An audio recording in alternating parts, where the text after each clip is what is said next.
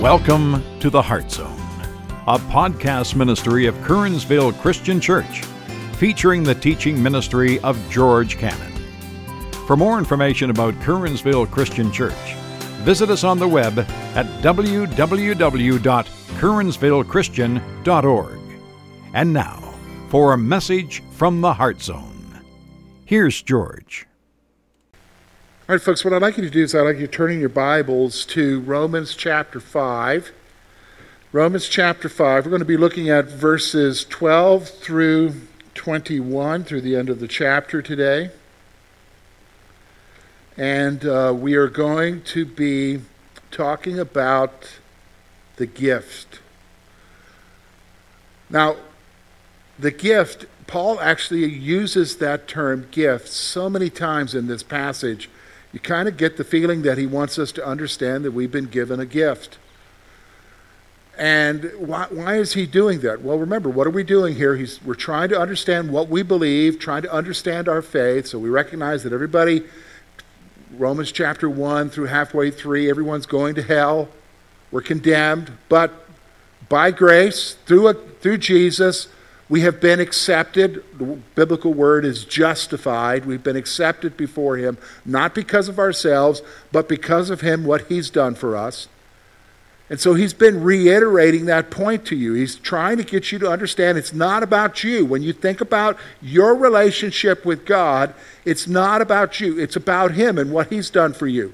Because let's be honest, you're not going to be able to be perfect before Him. There's no way you can be perfect before Him, not right now. So it has to be Him. And so he's been stressing that all along here. It's not by your works, it's not by your religious actions, it's not by you trying to keep the law. He's, he's been stressing all along it's because of Jesus. And so to reiterate it today, he's going to kind of bring us to a realization again of where we were, what happened through our ancestor. We all have a common ancestor. Do you realize we're all cousins here? Yes, through Noah, George, but even before that, through Adam. Through Adam, something entered into the world and put a big hurting on us. And because of that, now, because of Jesus, there, there's something else. There, uh, there's a gift. And it has implications for you and I. And so that's what he's going to stress to us today. That's what he's, he's going to show us. And again, why is he doing that? Why does he keep reiterating this point? Because he's dealing with me. I'm going to talk about me because it would be improper for me to tell you what I'm going to tell myself here. He's talking to me because I'm thick in the head. I wouldn't say that about you guys. You guys are sharp. But George, sometimes needs to be told things over and over and over again. Why? Because even though I know something, I don't grasp it. You're not like that, are you? Oh, I didn't think so, right? And so we have to be continually told in so many different ways that it's not about us. It's about Him. It's not about your actions. It's about Him and what He's done for you. It's about His love, not your failure. Isn't that how we judge ourselves? We are constantly reminded of our failures. And when you get up in the morning, you remember your failures. Oh, you try to forget it, but then something comes along and reminds you. In fact, you have people that just show up to remind you of your failure. But God doesn't do that. God doesn't remind you of failure. He comes along and reminds you of Jesus, right? And about the love that Jesus has for you. And so we have to get, I have to get my thinking back in line. Because if I'm just coasting through life, and we like to do that, right? We, like, we kind of put, want to put it on cruise control, right?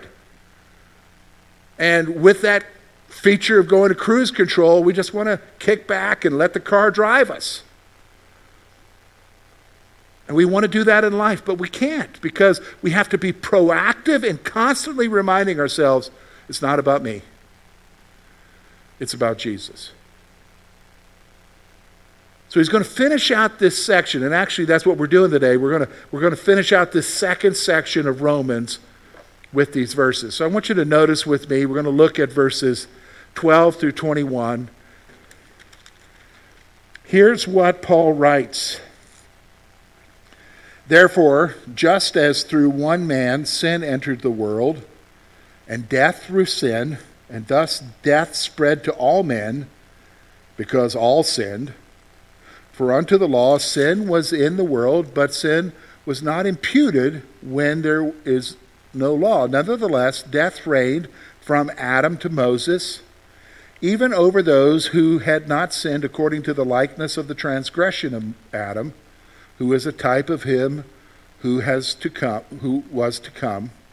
But the free gift is not like the offense. For if by one man's offense many died, many more the grace of God and the gift by the grace of the one man, Jesus Christ, abounded to many. And the gift is not like that which came through the one who sinned. For the judgment which came from the one offense resulted in condemnation. But the free gift which came from many offenses resulted in justification. For if by one man's offense death reigned through the one, much more those who receive the abundance of grace and of the gift of righteousness will reign in life through the one, Jesus Christ. Therefore, as through one man's offense judgment came to all men, resulting in condemnation, even so, through one man's righteous act, the free gift came to all men, resulting in the justification of life. For as by one man's disobedience many were made sinners, so also by one man's obedience many will be made righteous. Moreover, the law entered that the offense might abound. But where sin abounded, grace abounded much more so that as sin reigned in death, even so grace might reign through the righteousness to eternal life through Jesus Christ our Lord.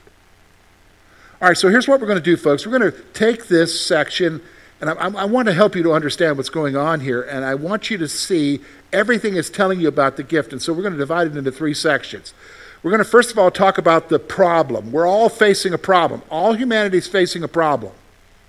There's a problem, and it happened way before we were ever even thought of, okay? There's a problem that all humanity is facing. We're going to see then the gift. He's going to talk about this gift. Remember, he, he's used that word many times in this passage about a gift. So we're going to talk about the gift, and then we're going to look at a contrast. He's going to contrast the way it was before and how it is now for you and I. Why is he doing that? Because he wants you to understand it's not about you. If it was about you, you and I would be in trouble. But it's about what? Jesus, the gift. And so that's where we're going with this. So let's first of all let's talk about the problem. Here's what we're going to see about the problem. First of all, look with me at 12 through 14. He's going to describe something that maybe you weren't aware of, but we definitely see it all around us. And here's what he says Therefore, just as through one man sin entered the world. Okay, so do you understand? Let's go all the way back to Genesis. We go all the way back to Genesis. God made Adam, and out of Adam, from his side, he made Eve. So the two of them were there, and everything was perfect. They were in the Garden of Eden. And through one man, sin entered the world. Now, Genesis very clearly tells us in chapter 3 that when sin entered the world, that changed things dramatically. Number one, they could no longer be in Eden, they were thrown out.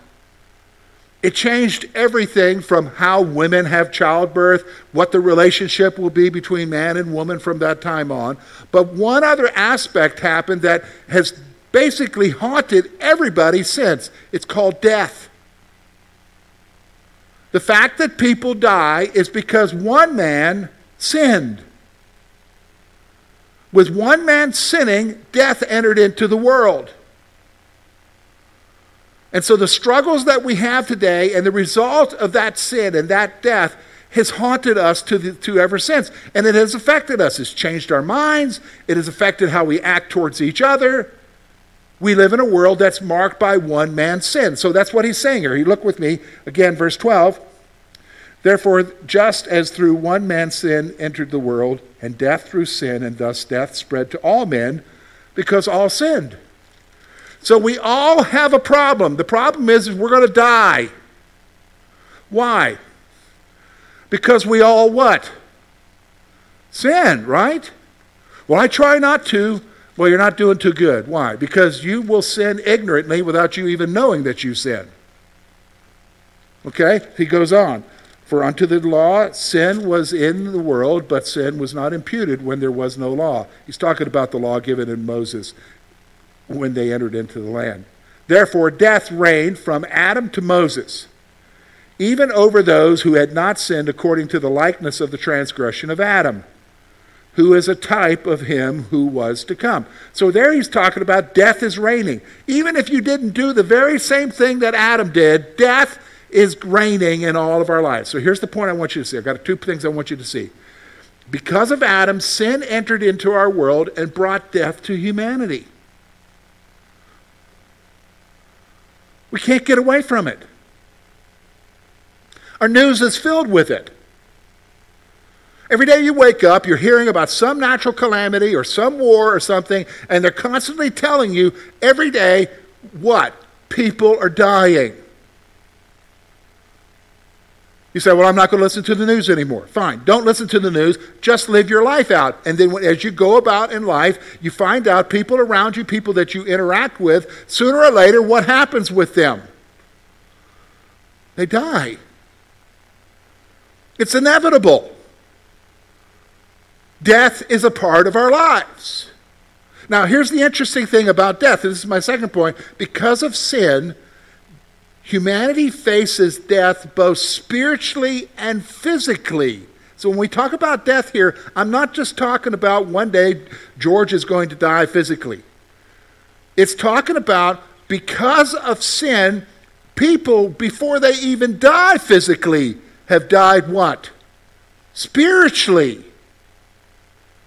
Now what does that mean, George died spiritually? How can you be dead spiritually but alive physically? You can be dead spiritually because what you're dead to is who? God. Do you understand? We've got a bunch of folks walking around here that are dead men walking. Well, they don't look like dead. They're not zombies, you know. They're, just, they're not pulling their leg along like you see on the TV.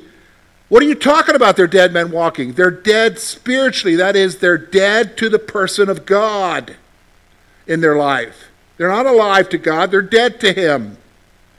And because of that, they're just doing what their bodies want to do. They're just doing what their desires are. They're heaping on themselves whatever they want in life, and it just brings about what? Destruction, death. Now, think about it with me for a moment. Think about it. What do you mean, George? Well, you know, I just had this thought. What, does, what do all of us want? Honestly, what do, what do all of us want? I mean, we can sit here and talk about, it, but this was what I think that most of us want. We want a conflict free world, right? How many of you like conflict? How do you like having conflict with somebody? Nobody likes that. We want, we want to live in a peaceful world where everybody kind of gets along together and we just kind of do live our own lives and, and that's the way it is. But does, is it like that? What happens that our lives are not like that? Can I tell you what happens? People. Right? People. So if you look at the world events, so you look at what's going on over in Eastern, Eastern Europe right now. You got Ukraine, they're just minding their own business. And some dude decides, I want their land. Does he need it? Well, he thinks he needs it. So what happens? He interferes with a whole bunch of people's life. Lots of people are dying. It's affecting everybody in the world, right? But isn't that the exact opposite of what we want? We want what?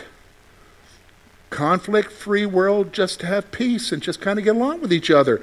But we're dealing with what? People who are what? Spiritually dead. And this is the problem. the misery we have in our world, I, I, I always find it interesting to me that how quick we are to blame God for everything that's terrible that's happening, when if you really look at it, it wasn't God at all. It was us. Do you understand? It was humanity. Because sin entered into our world, and sin brought what? Death. Death. So this is the problem. So he, again, he's trying. Well, actually, what he's trying to do here is he's trying to, with this closing section of this of this section of Romans, he's trying to get you to go back to what he talked about in Romans chapter one through three about humanity is going to hell, and here's all the different groups, and they thought they're okay, but they're not okay, and that no one seeks after God, no one does what's righteous, so therefore they're condemned. The wages of sin is death. So here he is. He's, he's reiterating that point. Why? Because he wants you to understand the gift. See, in order for you to understand the gift, you got to understand the problem you had before you got the gift. Do you understand what I'm saying? You got to understand your condition before the remedy came. You got to understand that on your own, you were helpless and just a part of the flow, headed to hell. But there's a gift. And so let's talk about that. We're going to see that here in verses 15 to 16. Look at what he says here, verse 15.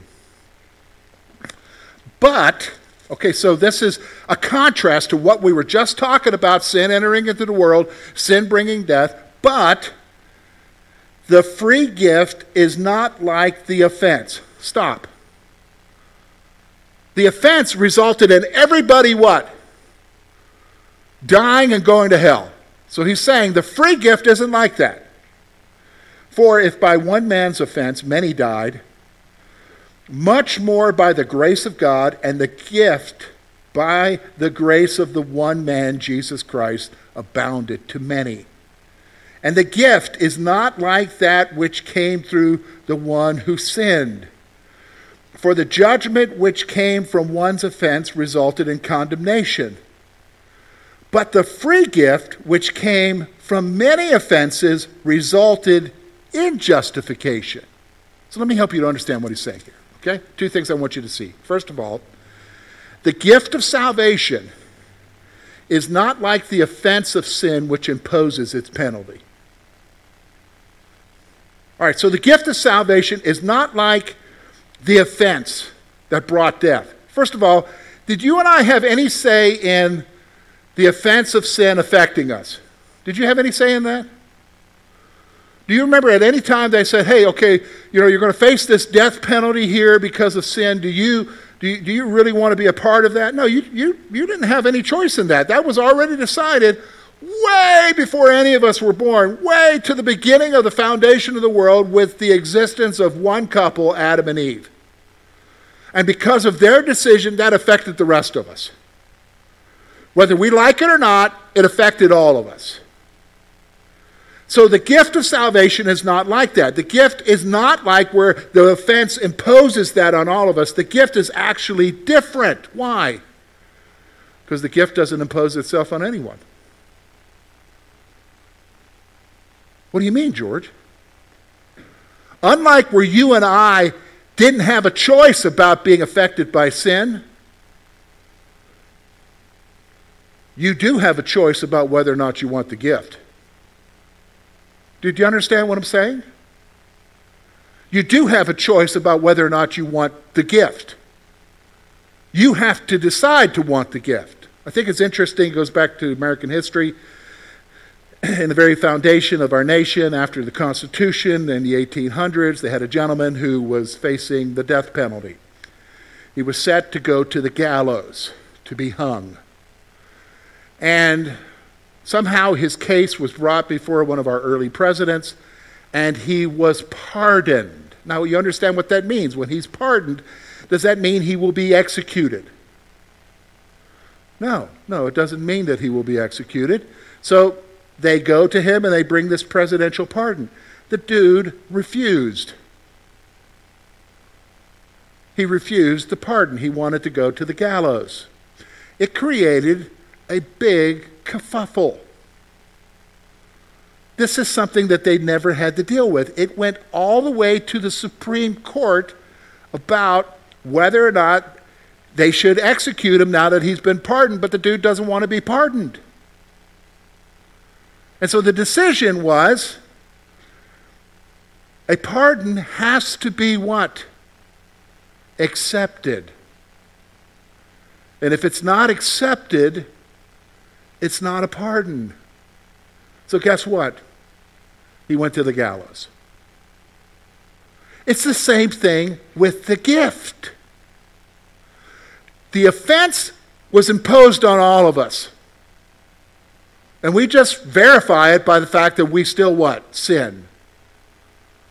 But Paul's coming along and telling you and I that the gift isn't like that.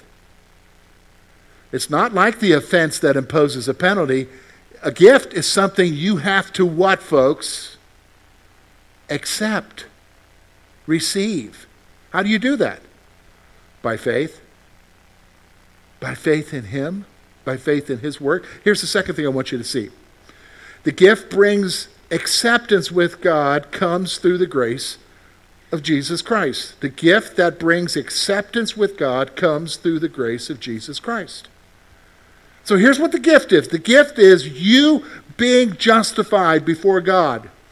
That is, you being declared righteous. That means, if I break it down again, you being accepted by God, you being acceptable to God. That gift comes through grace. What do you mean through grace? It comes through the grace of Jesus Christ. That gift comes through Jesus, not through you. Do, you. understand what I'm saying? So let's get back. It's not about you. It's never been about you. You experiencing being accepted by God isn't you. It isn't how you woke up in the morning and whether or not you were having a bad hair day or if somebody put nails in your Wheaties. It has nothing to do with that or if somebody cut you off on the road coming to church and you got a bad attitude. It doesn't have anything to do with that. Or if your coffee tasted bitter this morning, oh, I wish you could make better coffee. No, it has nothing to do with that. It has to do with who? Jesus. Did you understand what I'm saying? It's got to do with Him. So the free gift, that gift that brings acceptance, comes through the grace of Jesus. It's not about you. So here's what he's going to do now. So when you look at the rest of the chapter, verses 17 through 21, he's going to provide us with four contrasts. He's going to tell you what it was like before and where it is now. And basically, what he's going to do is he's going to tell you quit living over here because that's not where you're at as a believer. Live over here. He's going to contrast the way it was before as a condemned person to where you are now as a what? An accepted person, as a child of God. So let's look at this together. We're going to take it verse by verse. Let's look first of all, verse 17. For if by one man's offense death reigned through one, much more those who've received abundance of grace and of the gift of righteousness will reign in life through one, Jesus Christ. Okay, so, all right, first of all, there's a contrast here. But there's a key word that's being used in this verse I want you to see. It's the word reign. So he's talking about what reigned before and what's reigning now. And so this is a very powerful one to start out with, okay? So here's the point I want you to see. Here's the first one. Whereas death reigned through sin, we now reign through a life of grace. What? What, George? Before, when you were over here not with God, before you were saved, before when you were headed to hell because of sin, because that's the result, death is the sin, not just a physical death, but a spiritual death, ultimately resulting in what was known in Scripture as the second death, which is hell. You were over here, and that's what's reigning in your life. Whether you like it or not, death is reigning in your life. But now that you are a believer, he's contrasting that through the gift through salvation, through Jesus, you now are reigning. What do you mean I'm reigning? What he's trying to get to you and helping you understand, and we're going to see this especially when we get into chapter 6, which we'll do after Easter, is he's going to help you to understand before death and the, and the reality of sin was guiding you through life, and it was the one reigning, but now because of Jesus, you're reigning through the life of grace. You are the one, we'll find out later in the next chapter, can say no to sin. You're the one that says yes to God. You're the one who chooses to not go by your desires. Do you understand? Not yield your members to sin. You now have the ability to reign in the life that He's given you of grace. Whereas before, what was reigning in your life? sin, death, destruction. There's a difference. So many of us, we live in such defeat. Oh, there's no way I can overcome this. There's no way I can overcome this. Look, we're going to get to chapter 7. Paul's going to say this Oh, wretched man that I am, who can rescue me from this body of sin? Thanks be to Christ Jesus. That's the answer. That's the answer. So, whereas death reigned through sin, we now reign through a life of grace. It doesn't have to be the way it always has been. You could be somebody different because of Jesus. Here's the second one. Look with me at verse 18. All right, verse 18. Therefore, again, another contrast, as through one man's offense, judgment came to all, resulting in condemnation. All right, so before, okay, we're in the old life. Through one man's sin, through our forefather Adam's sin, sin entered into our lives. That brought death, but here's not what, all, what else it brought it brought condemnation. The sense of being condemned before God. And let's be honest, we know what that's like. Even as a believer, we live with that. We don't need to live with that. Why? Because here's the contrast. Even so, through one man's righteous act, the free gift came to all men, resulting in justification of life. So here's the point I want you to see. This is the contrast now to help you to understand. It's not about you, it's about Jesus. Here it is. Listen to me. Whereas we once lived in condemnation, we live a life of acceptance. You are accepted.